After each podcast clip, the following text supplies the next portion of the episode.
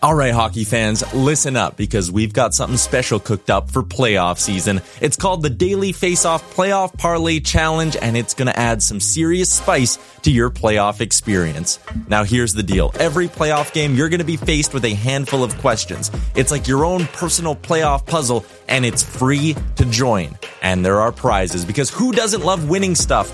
Daily winners, you're getting hooked up with gift cards. Treat yourself to some nation gear or maybe even your favorite jersey. And for the big dogs, the people who can win an entire round, it's straight, cold, hard cash. We're talking about real dough for your hockey knowledge. So lace up those skates, stretch those thumbs, and get ready to show off your hockey IQ in the Daily Faceoff Playoff Parlay Challenge. Sign up today and play every game day at games.dailyfaceoff.com and prove your puck prowess. This is Paige, the co-host of Giggly Squad, and I want to tell you about a company that I've been loving, Olive & June. Olive & June gives you everything that you need for a salon-quality manicure in one box. And if you break it down, it really comes out to $2 a manicure, which is absolutely insane. It's also so easy to get salon-worthy nails at home with Olive & June. The difference between how your nails used to look when you did them yourself and now with the Manny system is a complete game changer. The best thing about Olive & June, too, is it's a quick dry. It dries in about 1 minute, lasts for 5 days, and full coverage in up to 1 to 2 coats. Visit oliveandjune.com/perfectmanny20 for 20% off your first system. That's oliveandjune.com/perfectmanny20 for 20% off your first system. Hey there, it's Michelle Norris. I'm host of a podcast called Your Mama's Kitchen. When I travel, I'm usually looking for a way to find a taste of home when I'm not at home. And one of the things I love to do when I am at home is entertain. And Airbnb allows me to do that. When I was in California recently, I rented a house that had a great kitchen. And when we were sitting around the table, we're all thinking, we're in someone else's house. Someone could be in all of our homes as well. If you have a home, but you're not always at home, you have an Airbnb.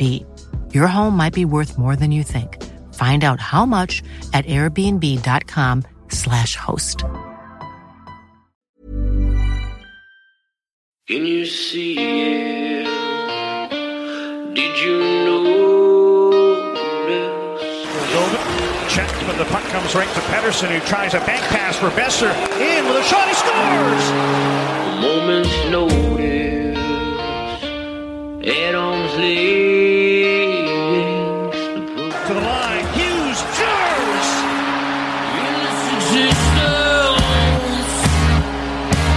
Take you to the sun. First career NHL goal, Quinn Hughes makes it 1-0. Quinn Hughes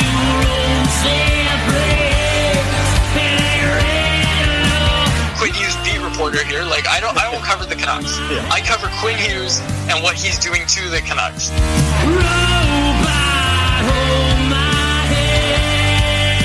Just wave the guy and get Demko involved. I wanted him in Valentine's Day. Wow, we should do a radio show together. Right on. I want to fist bump you right now. Pearl steals, cutting in, shoots, scores. Public display is that what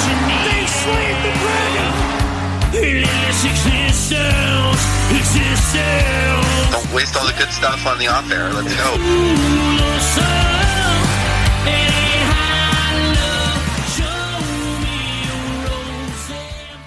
Hello, Canucks fans. Welcome back to another episode of the Canucks Conversation, episode 112 today. And this is a different one. We're not going to be talking about recent news or anything that's really happened. The Canucks went out and they signed Gaudette.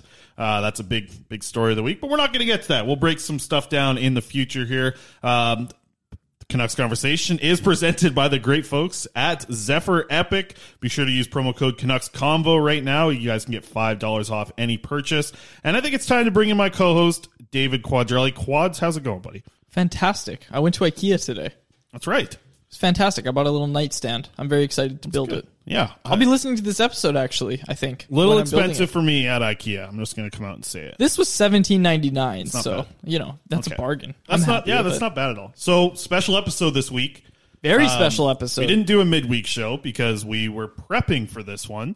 Episode 112 seems like the perfect number to count down the top 10 moments in Canucks conversation history. So this was a lot of fun putting it together, wasn't it? This was an idea we had as soon as we heard the 1040 countdown. And it's funny because the first moment on our list, which we'll get to in a few minutes here, is from the 1040 countdown. Like, this was something we followed up with a guy from 1040 who was on that countdown.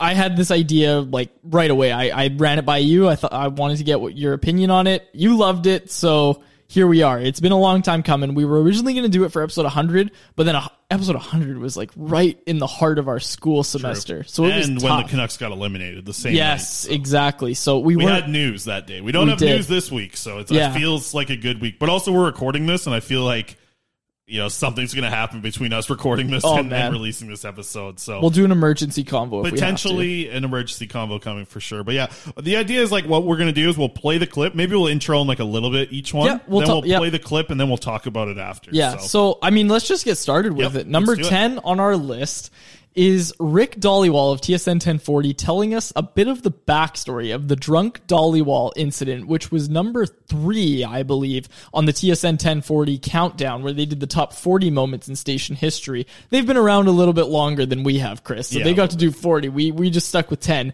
But coming in at number 10 is drunk Dhaliwal, the backstory of drunk Dhaliwal.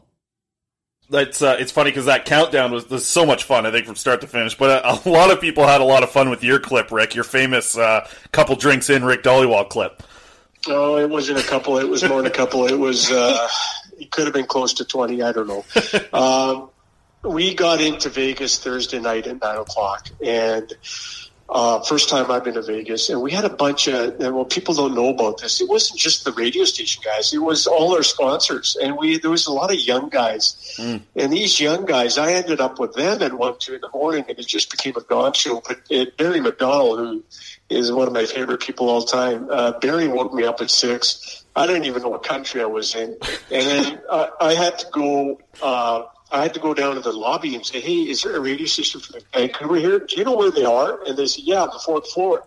So I walked up, and oh my God, my neighbors were listening in the cul-de-sac, and they were calling me, going, "Holy smokes!" And it was, hey, listen, I'm not going to lie to you. I when I went for the first 40, and Mike Whittingham, who's my neighbor now, and was the producer of the morning show at the time, of the operator. And Mike ran to Starbucks as soon as he saw me. And he got the biggest coffee in the history of the world you could possibly buy.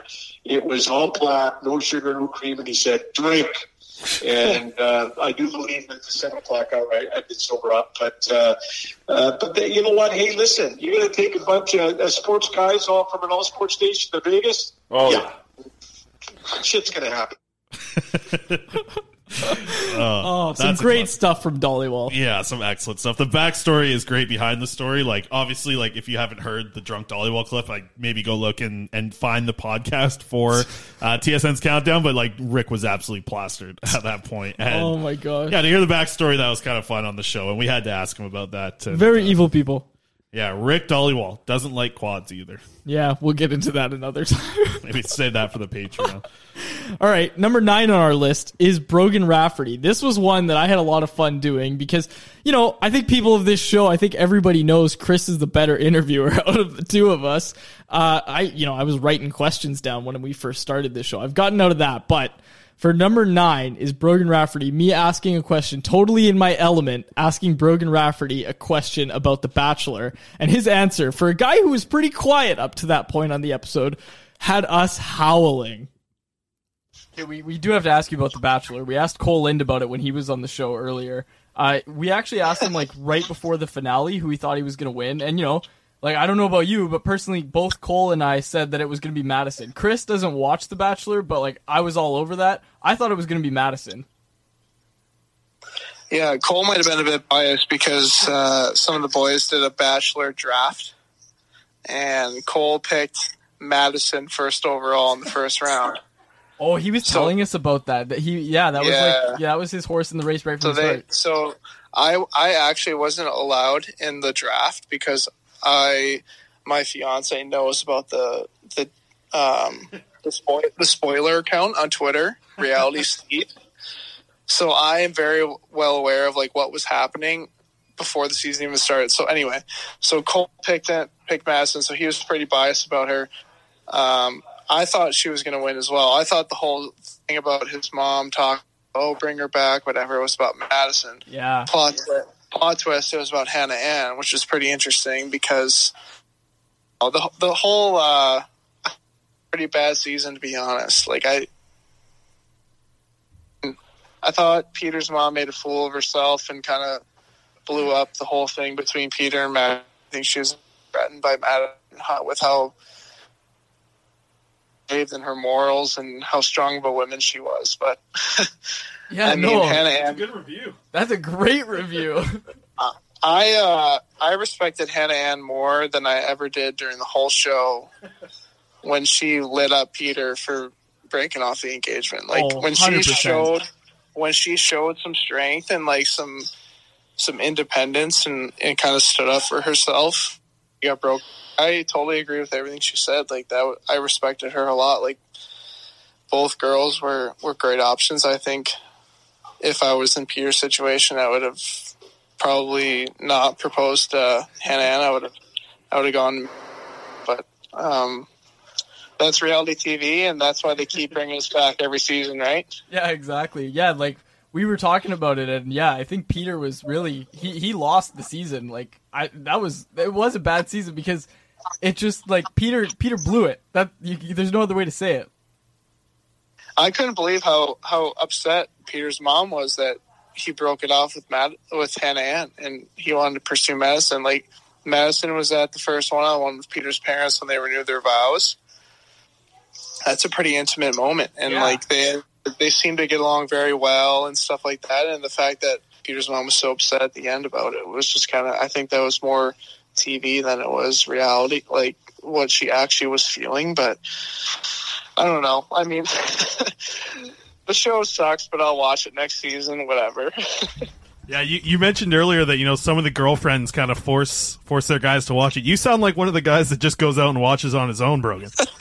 No, I've been dating my fiance before we got engaged for 2 years, and I watched last season The Bachelorette with Hannah, and then I watched this season. So these are the only two seasons I've watched, but I mean, I've kind of picked up on, you know, what's BS and what isn't, and kind of what's going on. So I kind of have a good nose for that. So I just kind of like to voice my input among the locker room, and then when asked, I'll voice my opinion. Okay, so the final thing I want to ask before we get off this Bachelor talk here is, what's your thoughts on Bachelor in Paradise? My God, I actually watched half of a season. I think it was last summer. Yeah. Obviously, with my fiance, it's just a disaster. Like it's like if you're a single guy and you want to go on, like it's a great way to become famous and whatever, maybe hook up with some girls or something like that. But it's just it's a mess. I don't know. It's a mess. It's just a way for the show, I think, for them to bring in viewers and money for the off season, I guess, in between Bachelor and Bachelorette. Yeah, so I don't know if you're going back and that's a disaster. Like a new person walks down the stairs and then they just drop everything. They drop everything they have with the one they've been talking to for 4 weeks, and they pursue another girl. It's just it's not like, honestly, it's such a great concept for a TV show, though. Like it's going to create great content. Yeah, for TV, it's amazing. Yeah. Just if I was in that situation, I would be mortified. Oh yeah, it's brutal. It's definitely television. What a time we had that day. So we were laughing through listening to that thing for a while there. I just like I've watched The Bachelor in the past. I had no idea what you guys were talking about, but like I could not have given a breakdown the same way that Brogan Rafferty just did of that season. Like, dude, neither could I. That he said, and there was hilarious. Oh man, yeah, he's talking about strength. He was on, yeah, he was very very involved. He knew what was going on. About Peter's mother and like, yeah, how she was let he knew down everything. Yeah, he was great. That was that may be my personal favorite interview moment. Getting that from Brogan Rafferty. It's a huge loss too as well. Brogan Rafferty's not watching this season. of The Bachelor. I know. Reached out to him, and I was texting with him, asking him about that. He said he's taking a season off, and maybe that's what you got to do with The Bachelor. I'm doing the same thing, if I'm being honest. Yeah. I'm not watching this season. I like Bachelor in Paradise. I think Bachelor in Paradise is an absolute I've honestly cluster. Never watched it. Oh, my goodness. Well, you heard him at the end of that clip. Yeah, there talking I know. About it. It's made for television drama. That's like so funny. A new person walks down and you leave the person you've been with for like a month on a beach in a vacation. And you just leave them to go to this new person who just showed up on the beach. Oh, man. All right, let's get to number 7 on our list. Number 7 on the list. Absolutely excited for that one. Number 8 actually on the list. I was confused for a second. I was sorry. Like, hey, we're getting to number 8 right now. This was a very early episode of the Canucks Conversation, so you get to hear me do a poor job interviewing because I learned since then. But this is in the early days. I believe episode 10. I believe episode 10 is where this one came from. This is the first time that Dan Murphy jumps on the show and his first time on the countdown. This was episode 10, and this is Dan Murphy talking about Elias Pettersson and Fat Spaghetti. I'll give you one Elias Pettersson story. I don't think it's been told, and I don't think anybody would mind, but with the English as a second language. On the plane this year, you got a little menu, and on the menu was fettuccine. And so he's asking the flight attendant, like, what's fettuccine? And they're like, well, it's a pasta. It's, it's Italian. It's like, it's fat spaghetti.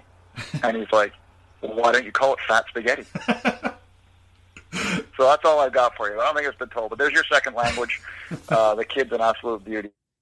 Yeah, that's a quick short one, but I just remember that's such an early day of the Canucks Conversation. That was like the first thing.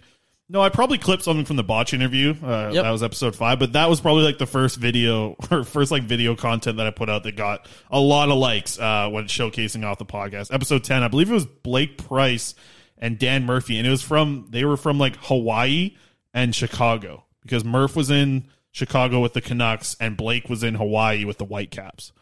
Wow. I think look at that memory of mine doing this thing. Look at you go. My brain sucks, but sometimes it pulls something out like that. But yeah, the Fat Spaghetti story, that's what Elias Patterson. So, maybe if we ever get another Zoom call with Petey, we'll have to ask him about Fat Spaghetti and how he feels about fettuccine, because later on in this episode, we're going to have some fun talk about Italian food. Yes. We'll get to there. We'll have to ask our guest for that one. But if you want to introduce number 7. Well, I was going to say, speaking of brains not working in Zoom calls, number 7 is one that listeners who have been listening for at least a few months now will know for sure. It is the second Zoom call we had since we started doing all of our player availabilities over Zoom. I went in, you'll hear me tell the story. I can't do it much justice. It was not my finest hour at all. Some other stuff that's been going on, the Vancouver Canucks been keeping up with their Zoom calls. You talked to JT Miller last week, and this week you had some fun with Tanner Pearson, didn't you? Should I tell the Krusty Krab story? This that's could what be you a gotta do. Point of people listening to the podcast. Okay, I'll tell the Krusty Krab story. I feel bad. It's so unprofessional. Like, oh man. Okay, anyways. All right, fudge. I said fudge. Here it is. Okay, so Tanner Pearson's Zoom call with the media on, what was it, Wednesday? I think so. Wednesday. I'm gonna try not to swear, because literally that whole morning was just filled with damn. I can't believe I did that, but I didn't say damn. I was like, anyways. Here's the story. Sorry. Okay, it's embarrassing. So I wake up way too late. Zoom calls at 10. I'm up at 9:58 getting dressed, okay? Like, I was getting ready for the Zoom call, like, as the Zoom call was happening, okay? It was a bad move. But I had a really late night the night before. Couldn't fall asleep. I was like, okay, I don't want to, give up sleep, so I'm going to just try and get as much sleep as possible. Slept through an alarm. Woke up at 9:58. That was, like, my emergency alarm. Like, okay, look at the clock. Like, if you're not up by then, you got to hurry. So I'm getting up, getting dressed. And I didn't join my video last time, so I join on my phone on Zoom, and I'm like getting dressed, and I have my phone pointed at the ceiling, but I'm in the call. So Ben Brown, the Canucks media guy, or PR guy rather, and all the other guys, whatever, are in the call, okay? And I'm getting dressed, and my phone's pointing at the ceiling. Video's not on, okay? I get a little thing on my screen that says the host, Ben Brown, would like you to turn on your video. I'm like, okay, no problem. I just turn it on, kept my thing pointed at the ceiling. It wasn't going to be on me because I'm still not dressed at this point. So I'm like, okay, whatever. Turn it on. I hit yes, turn on video. Okay, I took his request. My virtual background from when I was messing around with my friends on Zoom the other night was the Krusty Krab. And it had Squidward sitting at the cash register sleeping. And I wasn't in the shot, so I flashed the Krusty Krab at everybody. But here's the kicker. I didn't catch it right away because I hit accept video, turned around, and kept getting dressed. Yeah. And then I hear somebody like giggle. I had my AirPods in, okay? And I'm like, oh, I wonder what they're laughing about. So I turn around, and the Krusty Krab is on my screen, and I'm like, this is what I'm doing? Like, I'm broadcasting the Krusty Krab on here, so I quickly turned that off, hoped nobody else noticed. I don't know who it was that laughed. I don't know who it was. I'm not even going to speculate, but there was like 20 people in this call, so I just like quickly turned it off, and like Drance was in the call. He didn't message me and say, hey, like, the Krusty Krab was on your screen, so I don't think he saw it. I didn't ask him if he saw it, but, like, I was freaking out. And then I, like, you know, I messaged PJ, Patrick Johnson. I was like, I told him what happened. I'm like, yeah, I don't even have a question. And then he's like, no, ask a question. Don't be that guy who doesn't ask a question. I'm like, that's a great way of looking at it. Like, I don't want to be the guy who joins, flashes the Krusty Krab, and then doesn't ask a question and just, like, lurks in the call. So I did ask a question near the end, but that was quite a morning. And then afterward, I was like, I cannot believe that just happened. So, you know, we'll see if they send me another invite to a Zoom call. But yeah, so far we're 2 for 2. They had JT Miller and Pearson. I got invited to both of those. So hopefully we go 3 for 3, and this time I'll be much more responsible with my virtual background on Zoom. Yeah, you got to have something like the Tiger King in the background or something different. You can't be having the childish Krusty Krab back there, Quads. Jeez, that'd be even worse. That Joe Exotic right there. Oh, my gosh. Couple things about that clip. First of all, a few things have changed since then, since we did that episode. And I guess that was only in, like, March or April, I suppose. Yeah. So the one thing you'll hear is I sound different. The reason is because when COVID started, like right before COVID, I had just started an Invisalign treatment to get my teeth straight because it's something I've always wanted. I finally did it. I was on like week 3 of the Invisalign, and you're not supposed to have them out for too long, and the show takes about an hour, and you know I got to eat, so I take them out when I eat, and I was like, well, I need to have my Invisalign in, so I was like, you know what, I'll just do the show with it, and I'm sure it's not even that noticeable. I told you all the time that it was noticeable. But I was like, it's not noticeable enough to the point where I'm not going to put them in. Well, so now you hear it. I do hear it, and now that looking back on it, I don't have Invisalign anymore. I finished my treatment, but.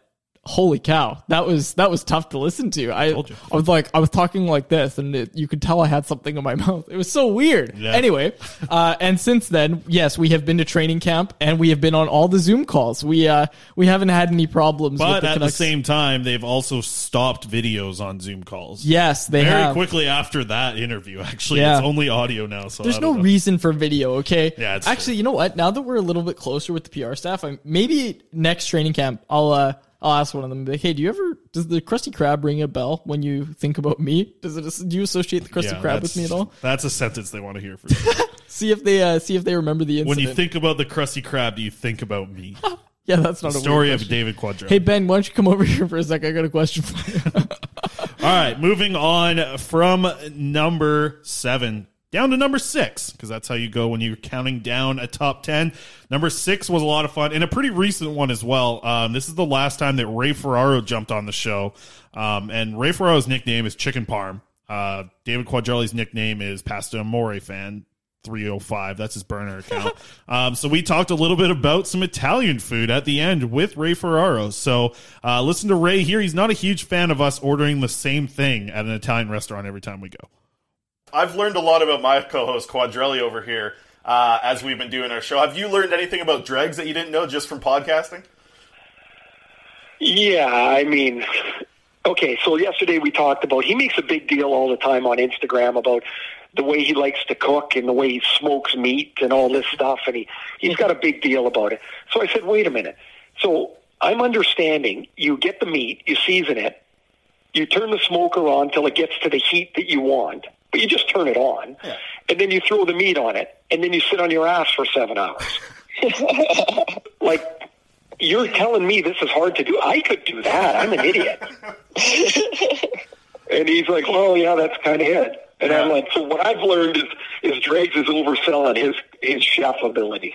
Right. Okay, so he's overselling that. That's fair. Well, actually, sorry, Quads is so David here is from Burnaby. He's also very Italian, by the way. Nice. So I know that your nickname was Chicken Parm, but Dave's a huge fan of this place in Burnaby called Pasta Amore. Have you ever been to there, Ray, for Italian food? No, I've not. It looks like I need to make a trip. You certainly should. Okay, so what's the specialty? What do I need to get? There you go. So Chris and I get the thanks. So Chris and I start off with a plate of focaccia, and they have like a wood oven a brick oven. Sorry. Yeah. And okay, so you get the focaccia, and then you get a little olive oil. You put that on the side, and you dip the focaccia in that. Awesome. That's a starter, okay? Yeah. It's going to put you back like $8, okay? And that's a starter. Chris and I split that. We do this before the podcast, keep in mind. Every Friday before the podcast. Yeah, every Friday before the podcast because it's right by BCIT. So then our main dish is we both get the penne toto with meatballs on the side. So it comes with 2 meatballs, but it's like this creamy meat sauce. And like, hang on, you guys get the same thing? Oh, yeah. I've mixed it up a little bit, but I don't know, he won't change. You get the same thing every time. No, you've got to mix it up. Not mix it up, but order 2 different entrees, and then you get to, like, you try 2 different things, no? Well, I'm a germaphobe. I won't let Chris touch my food. Chris isn't sticking his fork in my food. Well, but no, you could put it on his side dish. I know. I already heard the germ comment earlier. I'm not letting anybody touch my plate either. That's not happening. Yeah. I'll cut your arm off if you touch my plate. Yeah, exactly. But here's the thing. I'm making fun of you ordering the same thing all the time. So in Trail, where I'm from, there's this restaurant called The Colander. Yeah. And The Colander is actually quite famous throughout the West Kootenays. Unbelievable pasta, spaghetti place, Italian place. I don't know what's on the menu. I've been going there since I was a little kid. I go in there, you sit down, I order a special. Mm. And it comes out with a salad, spaghetti and meatballs, chicken and potatoes, and then dessert. By the time you leave there, you just roll out of there. It's fantastic. But I couldn't tell you anything else. My brother one time ordered rigatoni. I'm like, I didn't even know they had that here. I had no idea. Yeah. Well, you don't really need to know. You know what you like, and you order it every time. That's what I do. Now, are the portions big? Yeah, they're decent. Yeah, because at the Colander, you can walk out of there with a little late night snack or your breakfast the next morning too. It all comes. Yeah. You just fill it up in the styrofoam takeaway container and off you go. Yeah. Well, man, I don't know if you've been to Anton's in Burnaby, but they're the food's not as great. Like the quality of the food isn't, in my opinion, it's not nearly as good as Pasta Amore. But the portions, holy cow! Like that, you need a shovel to get your stuff. Oh, exactly. And you wait in the lineup for 45 minutes. It's part of the experience. See, I think that's good strategy. They make you wait, so you're so hungry when you get in. It's good strategy, Anton. I do. I'm gonna try this new place. Once I can get out to Burnaby, then I think I'm gonna give it a go. There you go. Yeah, you might have to. Pasta Amore. How many times do we plug that restaurant on this show? I don't know how Pasta Amore isn't a sponsor of the show. Well, I think we have to approach them. If they had Twitter, we would be together already. I just saw a Pasta Amore post on Instagram too. Man, that's where we got to hit them up. We should go after we're done recording this. I'm hungry. I'm getting Chinese food tonight. Maybe I'll just go alone. Table for one. It's all good. Story of David Quadrelli. Table for one. Get out of here. Anyway, different story. That was a fun moment with Ray. He was so much fun to have on the show. We got to get him now to Pasta Amore because now the picture's got to come out of us with him at Pasta Amore. Yes. But I know he just had knee surgery, so I'm hoping. Hoping everything's going well for Ray in his recovery because I heard him on 1040 today. Yep, we'll bring him some Pasta Amore. Yeah, maybe we should. That would be even better. But, we got to get him in there for the fresh focaccia, too. The focaccia is a game changer. But that wraps up our first 5 of the top 10 clips. We are going to run to a quick ad here from Zephyr Epic and our friends at Mike's Hard Lemonade as well. And then we'll see you on the other side to break down the top 5. And before we go any further, just wanted to give a quick shout out to the presenting sponsor of the Canucks Conversation podcast, Zephyr Epic, Canada's source for trading card games and sports cards. We open a lot of hockey cards from them, and you can too. You can use promo code CanucksConvo for $5 off your order. They ship free anywhere in Canada on orders over $50, so take advantage of that. Again, that is promo code CanucksConvo at zephyrepic.com, Z-E-P-H-Y-R, Epic, on all platforms, on Twitter, Instagram, and join them on Twitch every Thursday for weekly case break giveaways. Chris and I have a lot of fun doing these. You guys should check them out as well. We've been having a lot of luck. We open a lot of Quinn Hughes cards, and now we're doing the DiPietro diving. You can catch us on Twitter and Instagram opening hockey cards at random times. It's really hard to find out when we're going to do it because we don't really know when we're going to do it. But be on the lookout for that, and make sure you go buy yourself some hockey cards, whatever cards you need, from Zephyr Epic. Z-E-P-H-Y-R, Epic, on all platforms. All right, so before we go any further into the episode, just want to give a quick shout-out to our sponsor, Mike's Hard Lemonade. Over 20 years ago, Mike's took ordinary lemonade and added vodka to it and made something original that the world had never seen before.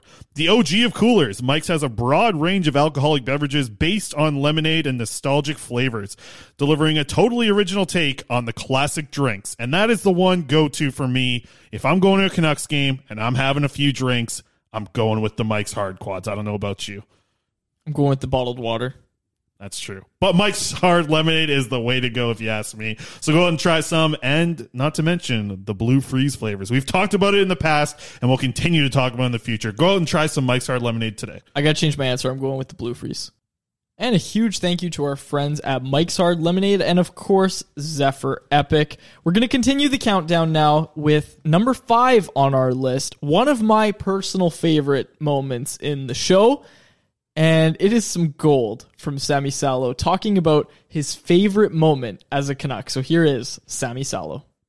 Or even hockey, I think anything on the ice. Was there ever just one moment that sticks out more, I guess? Well, obviously the Stanley Cup, reaching the final, obviously that, winning that San Jose crucial game and getting to be part of the, the finals was one thing, obviously, and then I think another thing is obviously playing your first NHL game. It was in Colorado, the old building, and first shift I got my eye was cut, stitches on the first shift. So welcome to the NHL. Yeah. It's another memory that will obviously last forever. And then I think one of my favorites is obviously showing what kind of fans we have in Vancouver was when the full crowd was chanting "Balls of Steel." That's that's for sure. I think that might be the top memory because it just shows you what kind of fans they are, and they appreciate it. Even not everybody can score 50 goals, 40 goals, have 100 points. Canucks fans will appreciate even the hard work, the blocks, and sacrificing your body for the team, and that's obviously a really fond memory. His top memory of his NHL career is when Rogers Arena, GM Place at the time, I believe, chanted "Balls of Steel." When he said that, we lost it in studio at that point. Yeah, we were at my house, I think, doing the Sami Salo one. We lost it at that point. I think we that's so funny because that was something that we wanted to build up the interview to asking about. And then when he said that was his favorite moment, it was just such a perfect, totally climax of the interview. Totally unprompted. Yeah. Oh man. Beautiful. All right. I don't think you've heard this next one, Quads. I haven't. This is going to be my first time hearing it. I'm quite excited. Number 4 on the list was another early episode. Not really sure when this one, maybe episode 20, 15, somewhere in that range. Randeep Janda of Sportsnet 650 joined the show. Randeep is not only a part of Sportsnet 650, he's also a part of Hockey Night in Canada Punjabi. And they went a little viral when the Pittsburgh Penguins won their Stanley Cup, because of the Bonino play-by-play call by them on the broadcast. And we're going to get into the story about Randy telling it here and how they were treated so well by the Pittsburgh folk.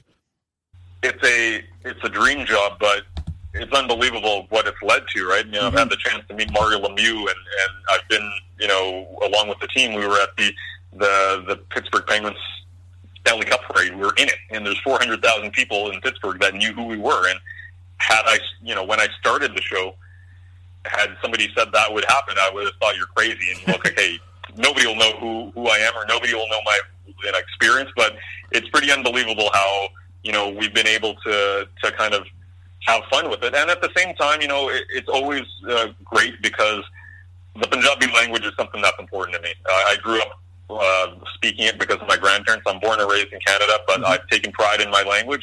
And you know, it's a great opportunity to help grow the game and maybe a part of the community that wasn't maybe consuming it before. But at the same time, it's great to get the language that I've been speaking as a kid some love as well. Yeah, and that's amazing. I mean, Randeep, I can't let you go without you kind of plug that story a little bit there. How the heck did you get in the parade for the Pittsburgh Penguins Stanley Cup parade?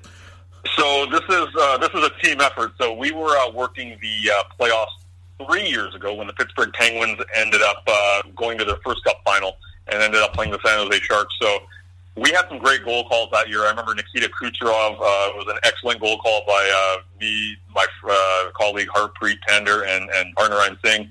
He had a super viral one with the Benino one, which was kind of went world famous. So we knew we were going viral in Vancouver because our studio is based out here, but we weren't actually in Pittsburgh. And apparently it was running everywhere, on television, on radio, you name it. It was going viral, and we kind of had an idea that, okay, yeah, you know, people are paying attention.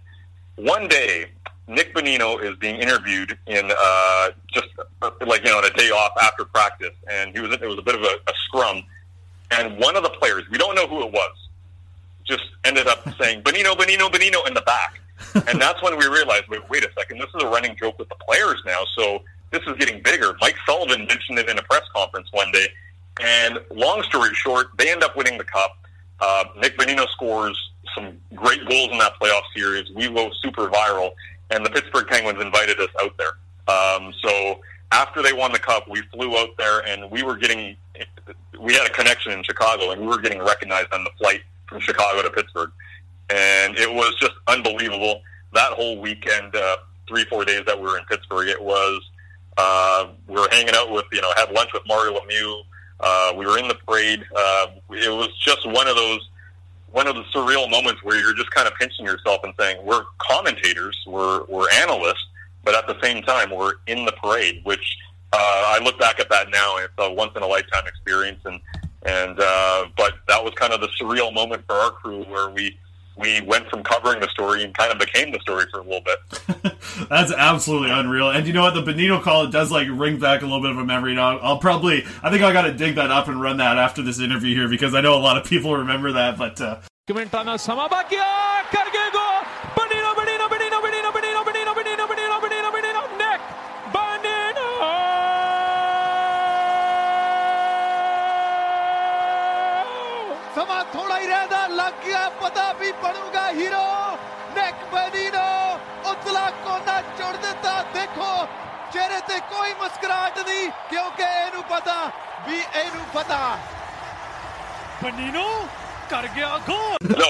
the craziest moment for me was that Around the Horn, which is an ESPN show, I'm sure there's a lot of people that are listening that watch it. I record it every single day, have for the last number of years. One day I got home from work and I was watching it, and we were on it. So that would kind of tells you, like, that Nick Bonino call was on the show. So it kind of goes full circle where, you know, you're talking about surreal moments and that Pittsburgh story. That was kind of it, when you're once again a part of the story. And it's you know, it kind of set me up in terms of continuing my career in sports. And so far, so good. Randeep Janda, one of my favorite guys to deal with in the media of Vancouver. Nicest guy. And yeah, quite the story. I feel like that's the... we talked about it in the interview, and like that's like the biggest thing that Hockey Night in Punjabi has been able to do. My dad watches Hockey Night in Canada Punjabi. Like he doesn't really care for all the like what the panel has to really say. Like he just likes the hockey, and he likes the way that they make it so entertaining. So my dad watches it in Punjabi, doesn't understand any of it. So I thought that was kind of funny. Wow. And we talked about that in the interview as well. For my first time hearing that, that was quite a story. I had no idea they went to the Stanley Cup parade. Yeah, that's awesome. It's just a crazy story, like the way that they got into the Stanley Cup parade, the way that they were like recognized like celebrities everywhere, and you know, like on on television in the United States for sports. Like it's a crazy story. And I know that Randeep has told that multiple times on a few other podcasts, but it was cool to get him on this one early on. That's crazy to think that was almost 2 years ago that interview was done. Oh man, this show's been on a long time. Crazy stuff. That was long before my time. Well, I was still hitting puberty. Speaking of your time, this was your interview up next here. Yes, one of my favorite moments. We're entering the top three of the countdown. This is number three with a good Twitter friend of mine, Primetime Snoop, regular on the show, telling the story of impersonating Francesco Aquilini. And there's a lot of laughs here, so bear with me. I'm sorry I couldn't hold it in. Snoop and I are both having a very, very good time during this interview. So enjoy number three. Now, before we wrap up here, I just want to talk to you about the thinking and the day that ensued, everything that ensued. I want to hear it from the horse's mouth here. What happened when you... Sorry, I'm going to laugh because I go back. I have that bookmarked because of how funny I thought it was when you went and changed your profile picture to Francesco Aquilini, changed your name to Francesco Aquilini while keeping the tag at Snoop World Order. And you got a few people there. Why don't you just kind of go over what the poll that you put out was and just tell people about what the thinking was here. You know, talk about how Botchford got involved with that and how that just turned into the perfect storm to get your account suspended. Okay. You know, I was having a good time, right? And I'm quite opportunistic sometimes. Like I take advantage of certain things. So I knew that, Francesco was also tweeting things, right? Like he was kind of vocal. He hasn't been vocal of late, obviously, but he was being very vocal. That I'm like, before I went to bed, I was like, "Oh, I'll have a bit of fun. Like, I'll just change my name to Francesco, whatever." And I made a poll, right? I said, "I don't remember it now. It's something like, oh, you know, I care about my fans. I need you guys' opinion. Who should I trade first?" Listen, and then it was, I think it was Good Branson, Sutter, and maybe Sutter. I was like, and then people, I woke up in the middle of the night, my mentions were blowing up, I ignored it, and then eventually I got suspended, but what happened was, people were mad at me, like, how dare you? Literally, my at says Snoop World Order. It's click on the account. My bio was like Surrey, BC, like chilling. Like I don't know what it was back then, but apparently I guess someone ratted me out. A couple of snitches, whatever. It's fine. I guess the people were offended. Right? Oh my god, it's a fake account. But the responses were hilarious, and Botch got involved too. I remember he said something really funny, but it was quite amazing because it popped off. So I'm looking at the tweet, and I'll refresh your memory. So somebody replied to it and said, "This poll is ridiculous. Don't you have people in charge to make these decisions for you? No wonder Lyndon left. I wouldn't want you pulling my strings either." And then you said, hello. And then you added this person. You're like, I value your opinion. Please DM me for free tickets. So did that guy end up DMing you? I think my account got blocked before he DM'd me. I don't know, but and then there was another reply. Yeah. This guy was like, "This is ridiculous, same sort of thing." And then at the end, he tagged Jason Botchford, and he said, "At Botchford, thoughts? ?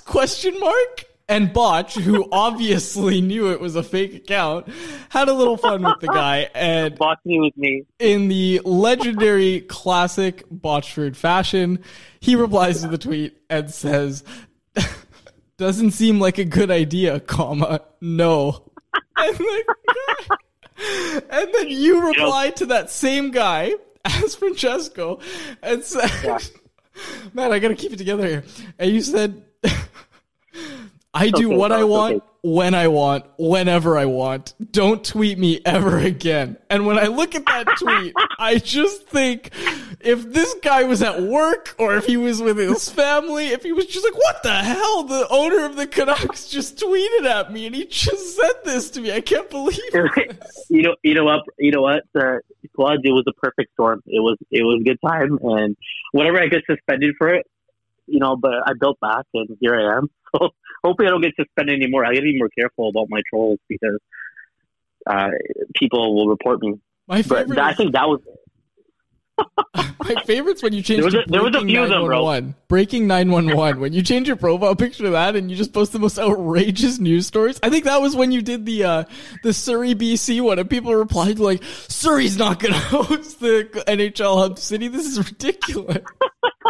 Dude, then I commented back. I'm like, you're incorrect. I'm like, you know, Surrey has a lot of big backyards. Oh my gosh. Quads, it's all fun and games. You know, I hope everyone gets joy out of it. That's all it is. I don't mean to offend anyone, but yeah, like when you get caught, you get caught. I love the fish of it. It's all jokes though, but that Francisco thing. Maybe I might brew something in the future, but it will never be nothing like that. What a moment that was. And I'd like to follow that up because after we recorded that, he did the breaking 911 and got people talking about strippers for Thatcher Demko. That's right. That was a huge one too. That one blew up. Get snooped, man. Oh my gosh. All right. So coming in at number 3 is Snoop right there. And that was so much fun. Chris, do you want to set up number 2 and number 1? Because we have two legends to close out the show. Absolutely. We will. Yeah, we didn't even really think about this, looking at the list now, but number 2, was an incredible conversation that we were able to have with Hall of Famer Tony Gallagher. Obviously, he's brought some incredible audio clips to the radio in the past with his time with the Team 1040 and TSN 1040. And we got one of those, I think, on the show here when he was talking about Louis Erickson's contract. So without further ado, here's number 2 on the list, Tony Gallagher talking about Louis. Tony, final Canucks question. Are the Canucks cursed? Very good question. Many times I've thought they have been. Many times I do think they still have been. When I see someone like Louis Erickson, I think, how can you perceive anything but, you know? But, you know, it's very odd. It's like Louis just totally forgot how to play. Either that or checked with his banker and retired. It's really, really hard to figure out how a guy like that falls off a cliff so completely. Mm-hmm. However, it's happened before and happens to a lot of free agents. And so I just, I don't think there are such things as curses. I'm sure they're not, in fact. But from the fans' perspective, you certainly wonder. Awesome. Tony Gallagher, he helped me a ton when I wrote my Botchford Project article. We met at a White Spot. Been a huge help and a huge support system for both of us, I think, here for the past little bit. And to get him on the show was a blast. I don't know what he's up to right now. I haven't reached out in a while, but we got to chat with him again soon because, yeah, he just... Absolutely. Nobody brings it like Tony. It's just like there's something in the way that he delivers what he's trying to say that gosh, like, yeah. You just can't explain it. Yeah. Like he talks, like just it's so powerful, but it's so calm, like the way that he says everything. Yeah, exactly. The way we both were laughing when he said that, when he's like, it's like Louis just forgot how to play. Either that or he checked with his banker. We were just losing it. Like he was being serious, so we had to try not to laugh too hard. We get that a lot in a lot of the interviews that we're doing, where we just look at each other and we're like, that's the clip that's right the there, clip, right? Yep. Like that's the clip from this interview. That's amazing. Like we knew it, we were freaking out with the Brogan Rafferty interview about the Bachelor, and then obviously kind of a similar thing with Tony. But that whole interview with Tony could have made it probably into number 2. That was one of the highlights of this show in the past 112 episodes. So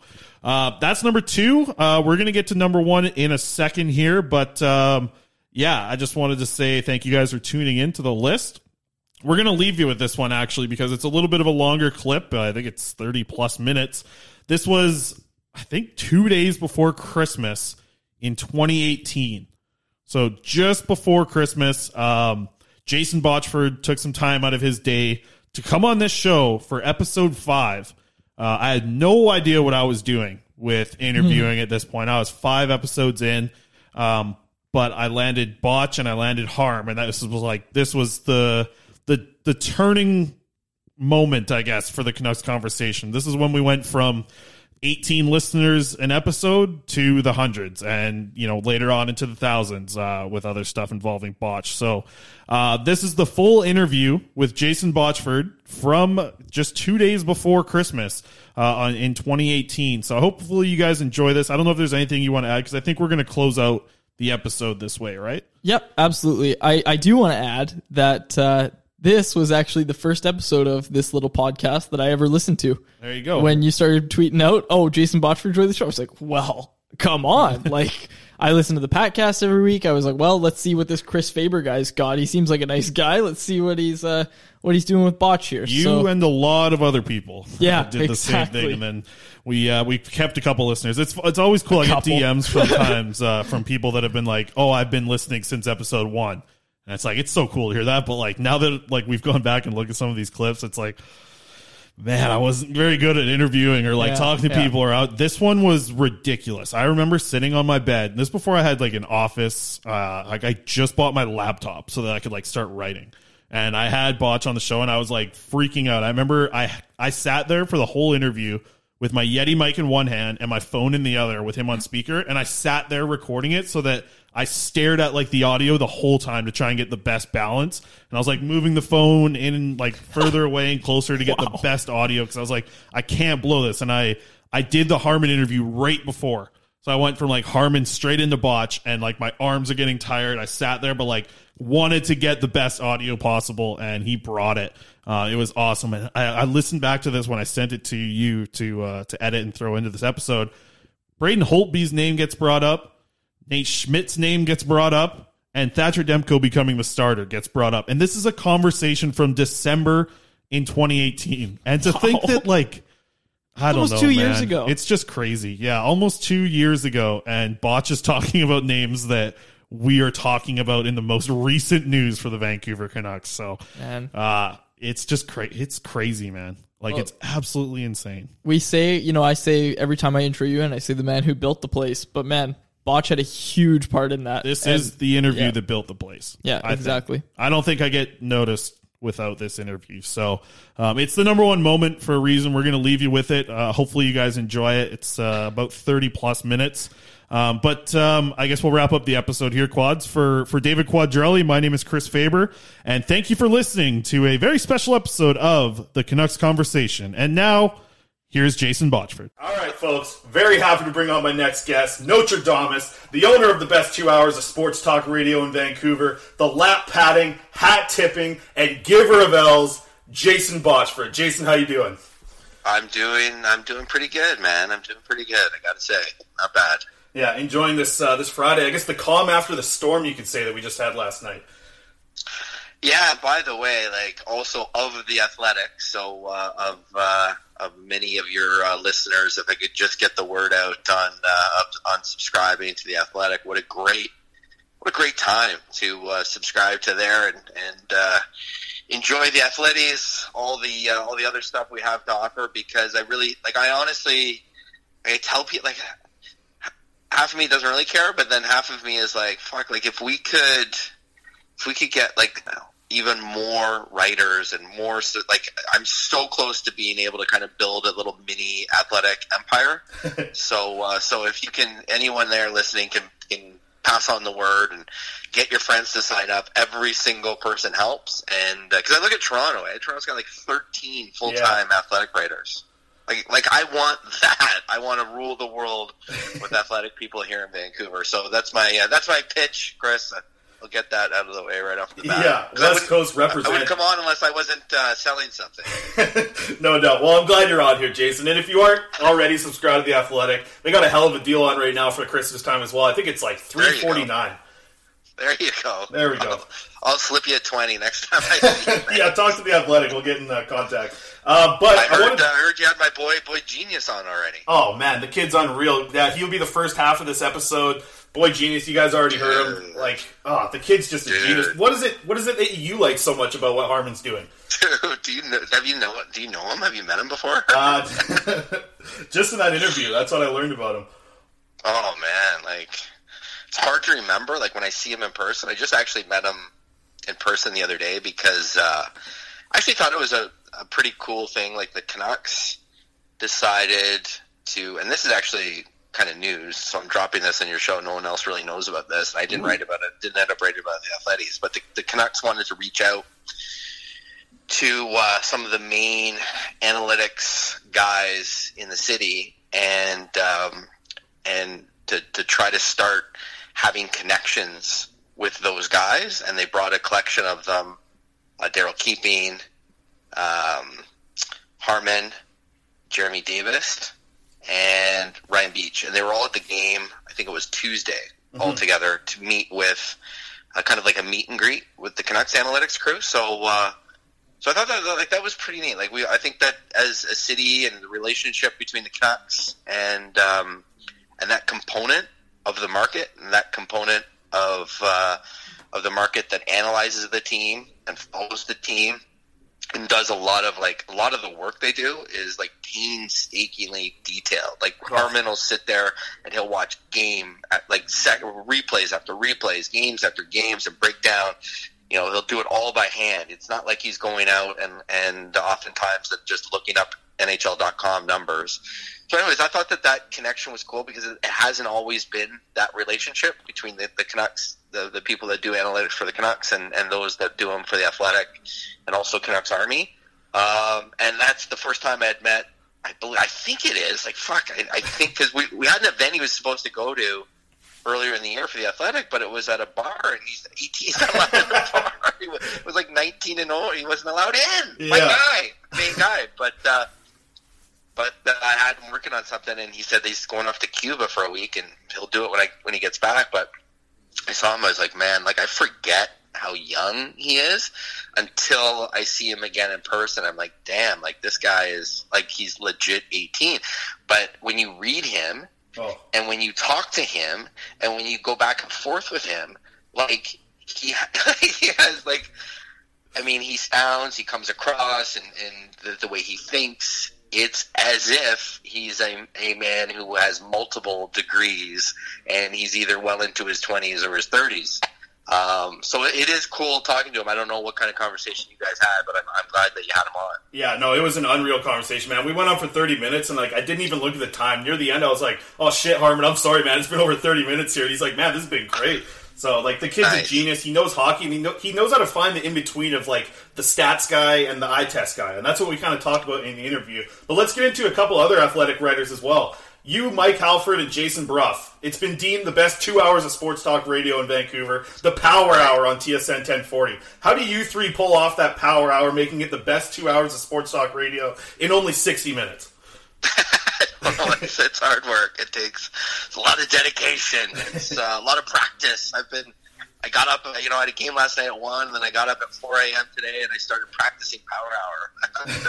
But honestly, those guys make it, and you're a listener. I mean, they make it super easy, and I enjoy that, like, that particular radio. I enjoy, not everything has to be a fight in radio. Not everything has to be an argument, and sometimes you agree, and sometimes you don't. But I like the There's a theory that there's a lot of differing theories in the two stations, among the stations themselves, between the stations, and among the different hosts, right? Like some people say, I don't want to talk about the Canucks fourth line. I don't want to. That's one of the big things, right? Like if you talk too much about the Canucks, you're talking about the fourth line winger. And I'm like, fuck, man, I'll talk about like I'll honestly talk about the fourth. Like if it's Antoine Roussel, I'll talk about him for days. Fucking Utica's like second line. You could bring up that.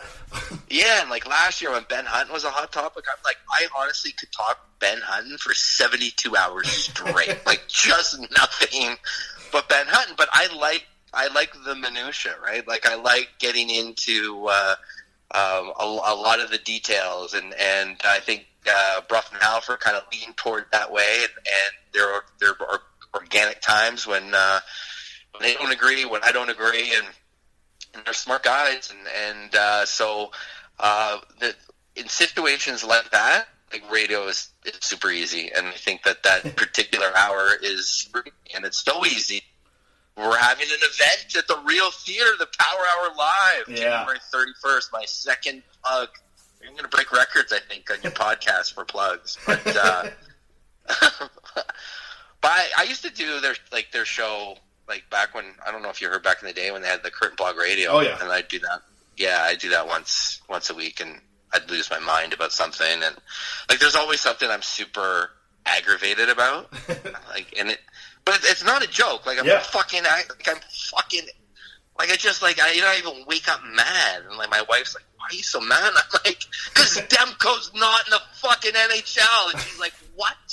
What are you talking about? He's like, man, you need a break, Jason. I see why you take these breaks and let the stanchion get involved. But it is frustrating when I see, like the more I think about it, and this is the curse of it all, because the more I think about it, the more kind of angry I get about it. When I think, like, the guy is 23 years old, he's played over 100 games in the AHL, and the Canucks have this backup they don't care about. He's not going to be around. He's on expiring deal. He's on his way out of town. And I see Carter Hart. Carter Hart. I'm sitting there watching Carter Hart, Chris, this week. And I'm watching him come up, and I'm watching him answer. Like, he's actually got the same sports psychologist as Holtby, who's this John Stevenson guy, super bright. Yeah, like, I don't know if you've seen any of the Carter Hart interviews, but they're fantastic. Like, he's done, I wouldn't say fantastic, but he's got the right attitude, right? He's a lot more mature than a 21-year-old. There's a huge percentage of people that say Carter Hart's going to get broken mentally. It's going to be too much pressure, too much this, too much that. I look at him, and I listen to him, and I think, this dude is going to be fine. Like, they keep asking him, like, how do you feel about the goalie graveyard? Do you think Philly's going to sink you? And like, he's got all the right answers. Like, you could just tell, right? It doesn't faze him at all. And he's saying, all of those situations of the past have nothing to do with me. I'm here, I'm in my own situation, and I'm my own person. And he's 100% on point. This John Stevenson Holtby guy is a genius himself, I think, though, that I've heard, and I think that Carter Hart's going to do terrific. But it's hard for me to watch Carter Hart at 20 years old get these opportunities when I know for sure, Demko feels he's been ready to play in the NHL for a long period of time. He won't say this. I'll say this part. Utica sucks. No one wants to be in Utica. No, dude, like, honestly, it sucks. Like, I don't know if you've been to that part of the United States, but, like, that upstate New York steel town shit, like, it's fucking depressing. It is. Sorry. And it's worse. It's at its worst in the winter. Like, I've been there. Glens Falls, Utica, all that shit. It's not a great life. And to be there when you're a top prospect, and the people I trust who break down numbers believe in the past 2 years he's been a top two goalie outside of the NHL. Okay. If you're a top two goalie outside of the NHL, you got to get your fucking chance, right? He's got to get your chance. So when I don't see him getting his chance, and I know, like, and the Canucks are like, no big deal. He'll get a shot when he does. Yeah, when? Like, he's going to be a backup next year at 24, and then he's going to be a starter at 25, 26, or maybe 26, 27. And just, why wait? It's 100-plus games. He'll handle it perfectly. And it's not like I think the Canucks always handle it wrong. I think they handled it great with Pettersson. And I was saying in the summer, like, put the kid at center. Give him every opportunity to thrive. Give him the big minutes. They did all that right off the bat. Fucking took off. I'm telling you, I think Demko could do the same thing. And when I see him not getting that chance, when I see him, and I know that he desperately wants it, he desperately thinks he's totally ready for the NHL, it's hard to take, Chris. Like, this is what I have to live with.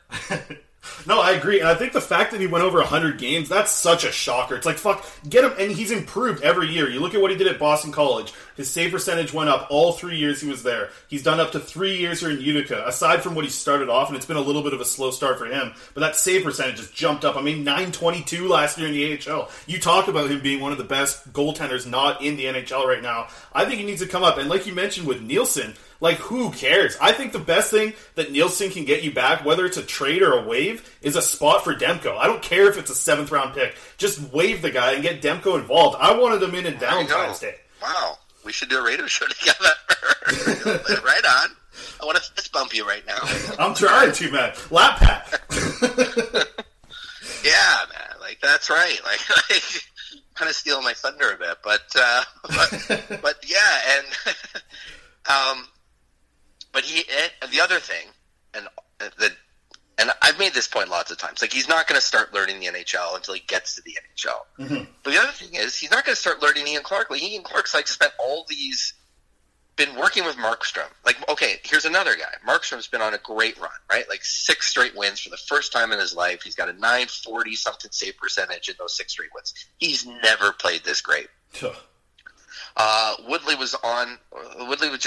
Kevin Woodley just tweeted out today that another goalie coach said to him, like, he looks different. Like, this guy, this is not the same goaltender. He plays totally different. And to that, I say, yeah, he's been working with Ian Clark. Ian Clark's made some significant changes. It's taking, where are we now? We're December 21st? Yeah. Like, the season started when? September? Now, Markstrom is an established goaltender in the NHL already.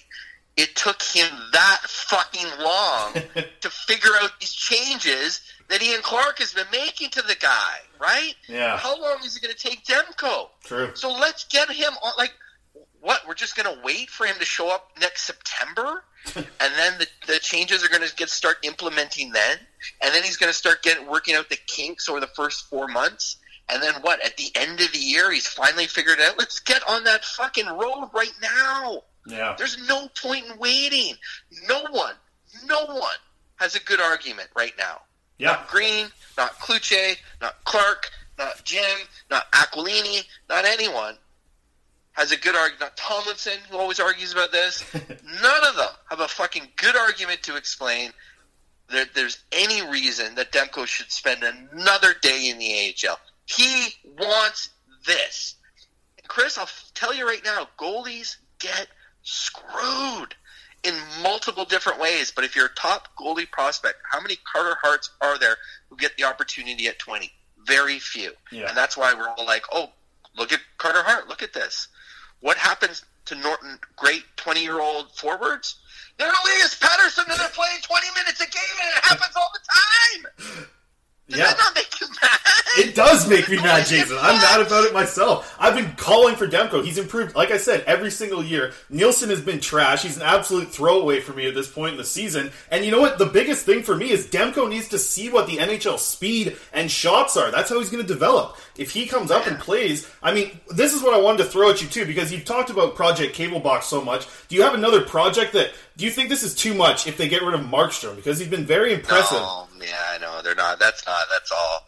I see people joking about that, but he makes $4 million next year. And it's just too much. And plus they like, you know, Green likes Markstrom. And Markstrom's the guy. And they never really gave Nielsen a chance to be the guy, to be honest with you. But Markstrom's the guy.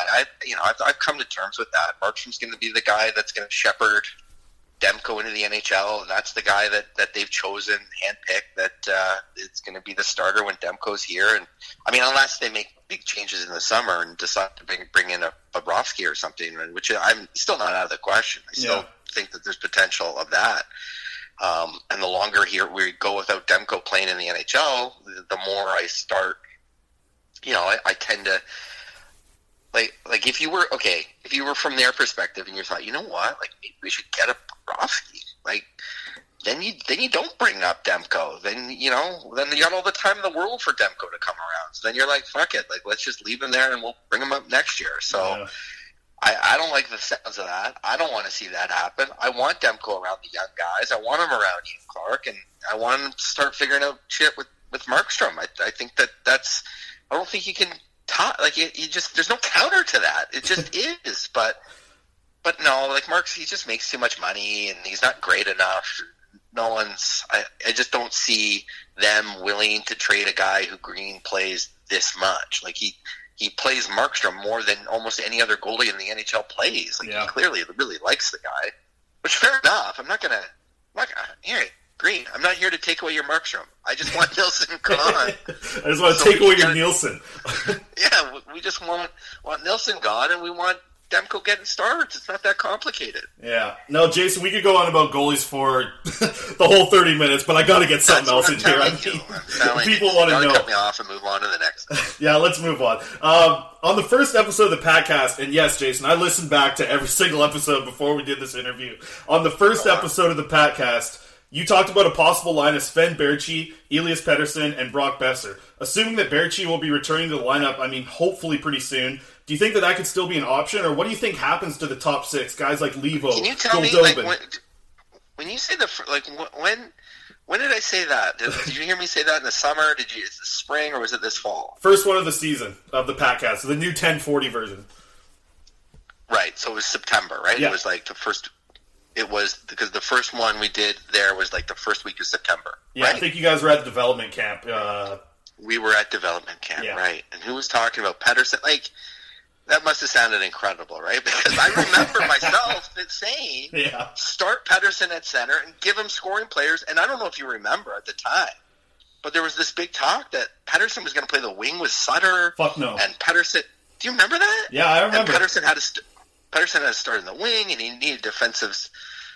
Anyways, I'm glad that someone out there has listened back, and subconsciously I know you were hat-tipping me when you were listening to it. But do I think that that's possible? Yeah, sure. I saw someone was sending me that in the last 10 games, Pettersson's shots are way down. Like, he's down to, like, 17 shots on net in the past 10. Yeah. And Horvat's at 28 in that time. And... my first thought was, you know what? He's not playing with Goldobin enough because Goldobin makes the play. Like, Goldobin's whole thing is, like, making plays to set up DKP. Yeah. So, conceptually, I see where I was thinking. My September self was thinking. But now, you know, I've come to the idea that Goldobin is the best for him. Like, it was in training camp. I don't know if I mentioned, you can tell me if I mentioned this. I think I mentioned on one of the podcasts, but when I was sitting, I watched it was the first scrimmage of all of training camp, first team on team scrimmage. And I got to I did the whole thing sitting beside Thomas Gradine, just shooting about stuff. Like, you know, I was interviewing him. We were just talking hockey. It was great, man. Like, he's an awesome guy to sit down and talk puck with, But he, like, right away, he's, like, great. Like, he was stoked that Goldobin and Pettersson were playing together. Like, he's actually the guy that called this. And I'm sure he had influence in the decision to try them together because he was going over, like, rush by rush. He's like, look where Goldobin is here. Look where Pettersson is here. Look where they crisscross the ice here. Like, these are two players who were thinking the game the same way. And he was calling out shots, like saying, like, this is what they're going to do. And then they did it. It was awesome. And it was then that the light bulb really went off for me. And I'm thinking, like, man, like, Goldobin and Pettersson can be really good together. But you're never quite sure, especially with the way Green kind of treats Goldobin. Yeah. I think I must have said at the time, like, I think Berchi kind of thinks similarly. Like, I like the way that Berchi thinks offensively. I think it could be Goldobin-like, and it's worth trying. It's I think that's a better fit than Levo, to be honest. I don't really like Levo with those two guys. That's kind of where I wanted to go from here. I think that they need, like, I don't think Levo's, to me, Levo's not creative enough. He's, I just think that if you got the shooter and Besser on one side, and you got the super creative playmaker / sniper in the middle, I think you need another super creative guy on the other side. I'm not going to say it's Sedin. Like, it's not, they're nothing like the Sedins, and Pettersson will never be anything like the Sedins, but I do think he needs another, like, super offensively creative thinker, a guy who can, I'd rather have more of a playmaker on that side, and Berchi can score goals, But he's like, his shot's not great. He scores those goals. Like if you watch him play, like his he doesn't have a great snipe. He doesn't have a great slap shot. He doesn't pick corners. But he makes goalies move in a way that opens up holes that allows him to sneak those shots through. And he's had a super high shooting percentage in his time with the Canucks. Like I remember looking at it in the summer, and it was like top 20 in the NHL. And it's not because it's a laser. It's just because he's great at creating movement, making goalies move, creating holes, and then finding those holes with his shot. So. Am I against that idea? No, not at all. I tend to think Goldobin is the best with Pettersson, but I'd rather see Berchi's than some of the other options. Yeah, Botch, you're too good. I'm trying to fill in here and tell you I was going to bring up the shooting percentage, and then you just go into it. I'm like, ah, oh, god damn it! Oh, did you knew that? I wanted to bring it up, but I'm like, you know what? He's probably going to get it here anyways. The last thing I wanted to kind of get into was Josh Levo. Obviously, he's been playing on the first line. You could call it the first line with Horvat and Virtanen. I really like Virtanen playing with Horvat, and it was something that Harmon really dove into when we talked about it. It's two guys that actually put pressure on the goaltender with just driving to the net, and he wants a guy like Berchi that can hop into that first line. But do you think that Levo, I think he fits better in a bottom six role in this Canucks team. Where do you kind of see him fitting when Berchi does return? Yeah, I like. Did Harm bring up his whole third scoring line theory? Yeah. He said, well, he was pissed about Sam Gagner too. But let's not go down that road, please. No, I know, but I'm just he talks about it all the time. He's super chapped that they don't have a third line that can score. Yeah, and I side with him. Like, did he bring up Walmart? He really wanted Walmart. Yeah. Did he bring up Walmart? I don't think he did, actually. Oh, okay, because that's a guy he really wanted in the offseason. He ended up signing with Carolina. He's been really good, but he's been a good bottom nine, I guess I'll call it, center, and who is offensive-minded. And Harm, he actually kind of he got me on this one, and he's right. That, I was always bothered about the Gagner thing because they signed Gagner after a season where he was awesome in a fourth line, and he put up 50 points, and then they never used him at the center on the fourth line. They never they bought a guy who was amazing on the fourth line, and then they never fucking used him on the fourth line. That's what drove me crazy. And then Harm pointed out to me that, you know what, it would make a lot more sense if one of these bottom six lines was and actually I'll circle back to a super important point of that, a topic people should be talking more about, and it relates to just this. But Harm was saying if you look at Sutter and Beagle and you have two defensive lines in the bottom six, then what happens when for instance Dahlen arrives, Jonathan Dahlen, and he's not working one of those top two lines, where does he go? Then you guys got to play Sutter or Beagle or Wire. Then you got to pitch him back to the AHL because he doesn't really fit in one of those guys with lines. And he always makes the point, if you had that kind of third scoring line and you buried it in a protected role, maybe as your fourth line, then if Levo's not thriving with Horvat, you can bump him down and with a center that can still score, and he can explore all those offensive instincts he has, and Virtanen the same, and when Dahlen arrives the same. And the point that this brings me back to is a question I brought up in the Athletic, in the Athletes last night. Is now the time to move on Brandon Sutter? Yeah. Because you're never going to have a third scoring line as long as you have Beagle and Sutter in the lineup. Now, Sutter is on, all the attention is on Edler. What should the Canucks do with Edler? And I get it because he's on an expiring deal. Sutter, I promise you, is their most coveted veteran. I saw the teams that were lined up in the summer that pushing the Canucks to trade him to them, and it included the Kings, and it included the Sharks, and it included the Ducks, and the Penguins. The Penguins were one of the teams that there was five of them. So I do think that you can generate a market for Brandon Sutter, and if you did that and you had Sam Gagner as your third or fourth line center, is that such a bad world? No, I think that that's actually something that they should be talking about, and they're having their pro meetings in January, and I believe it's a topic you have to address because they have been playing really well, and you are in a situation where Horvat's playing 20, Pettersson's playing nearly 20, do you really want to squeeze Sutter into this lineup and have him back up playing 18 and a half, 19 minutes? Because I know Green's going to do that, right? Like, you do know that. Green can't help himself. He's going to play him 19 minutes, and then what? Then Horvat gets cut back a minute, then Elias Pettersson gets cut back a minute. I don't like any scenario where those guys are playing significantly less.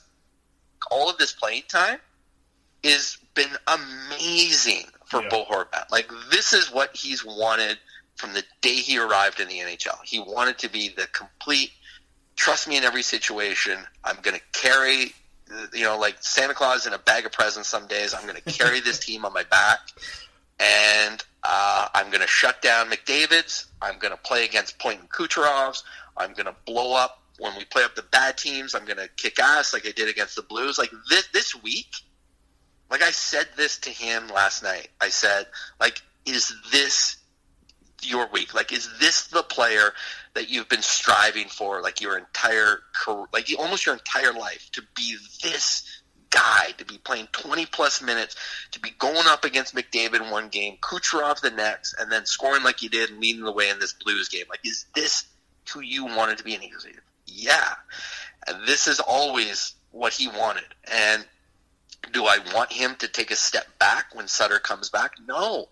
I think that this is all, like, this is, honestly, the Sutter injury is the best thing that could have happened to Bo Horvat, because he's been out of the lineup for 7 weeks, and Horvat has totally accelerated his development, and he's changed the paradigm. Like, I think about him differently now than I did even, like, it's incredible, but I'm telling you, I think about him differently now than I did in October. If in October you told me, Horvat's going to go out there and he's going to go head-to-head against all the top lines, and he's going to be a point-a-game player, I would have said, fuck no, that you're crazy, you can't do that. No, dude, like, we all would have said that. Yeah. We all would have said that. What, you know, do you think it's changed because the Sedin's left? Do you think that's opened up the door for him for this as well? This is the great thing about the NHL that you have to, in hockey, this is the big secret to the whole thing.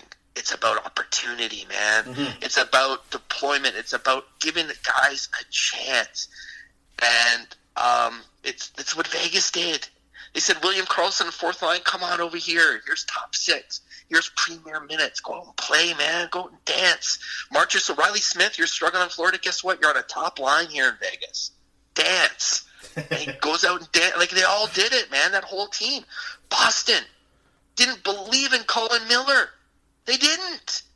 And other team, I know people on other teams that said, we want Colin Miller. Go get us Colin Miller. Trade for Colin Miller. And they said, if Colin Miller is so good, why does Boston not like him? Well, guess what? Vegas liked him. Yep. Vegas brought him in. Vegas gave him opportunity, and he led them all the way to the Stanley Cup Finals. Him, Nate Schmidt, all of those guys. Opportunity. And it really fucking bugs me. Talk about another thing that makes me mad. I didn't even write about this. But Palmu, Petrus Palmu. Yep. Okay? You know how many minutes Petrus Palmu was averaging? He played 12 games. Any idea what he averaged in minutes? Was he 9? Averaged 10 fucking minutes a game. 10! 8 minutes at even strength. Always in a bottom six role. Always in a checking role. Every single time. Go look at all the game logs. Okay? Mm-hmm. And he gets sent back to Finland, and all these guys are saying, oh, Palmu played his 12 games, he didn't score, he never had a chance. He never was given a fucking chance. Opportunity. Okay? It's opportunity. And no one can succeed playing 8 minutes a game. A guy that can't succeed playing 8 minutes a game, he's doing the best he can. He's showing up when he can. Yeah. But it's not fair to him, I don't think, that he's always around 7 or 8 minutes. I know they'll say, oh, it's best for his development. Whatever. But there's lots of games you can get him. He should be playing more, man. He should be playing more. He scored a great goal off his own rebound last night. Going to the net, it's about opportunity. And that brings me back to where this whole thing started, right? Because why? Because Demko needs a fucking opportunity. And that's why I'm mad all the time when I see stuff like this. Like, how can you not be mad knowing all this? Yeah, man. We know too much, you and I. It's 100%, man. I love how you brought it back to Demko. I mean, hell, it just keeps coming back to opportunity in the end. And that's something that management's kind of made happen, though, on their own, right?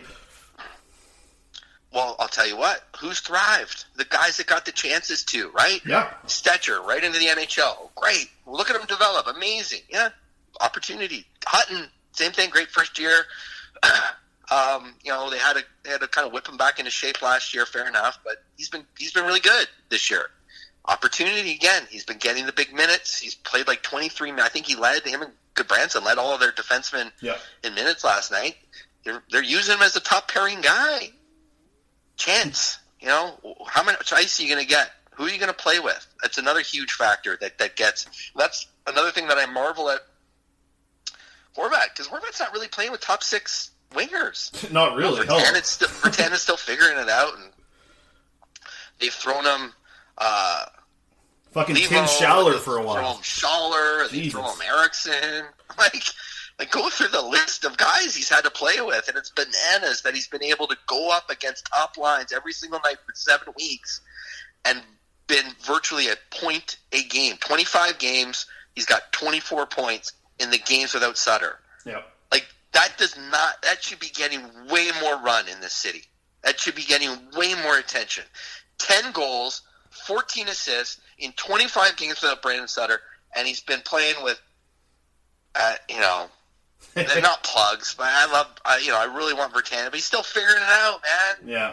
He's got, and Schaller and Leipzig. Leipzig's barely even in the NHL. He played like a ton of games with Horvat this stretch. Yeah, and the fact he's putting up that many points. They gave him away, and he just said, get lost, Leipzig, you're gone.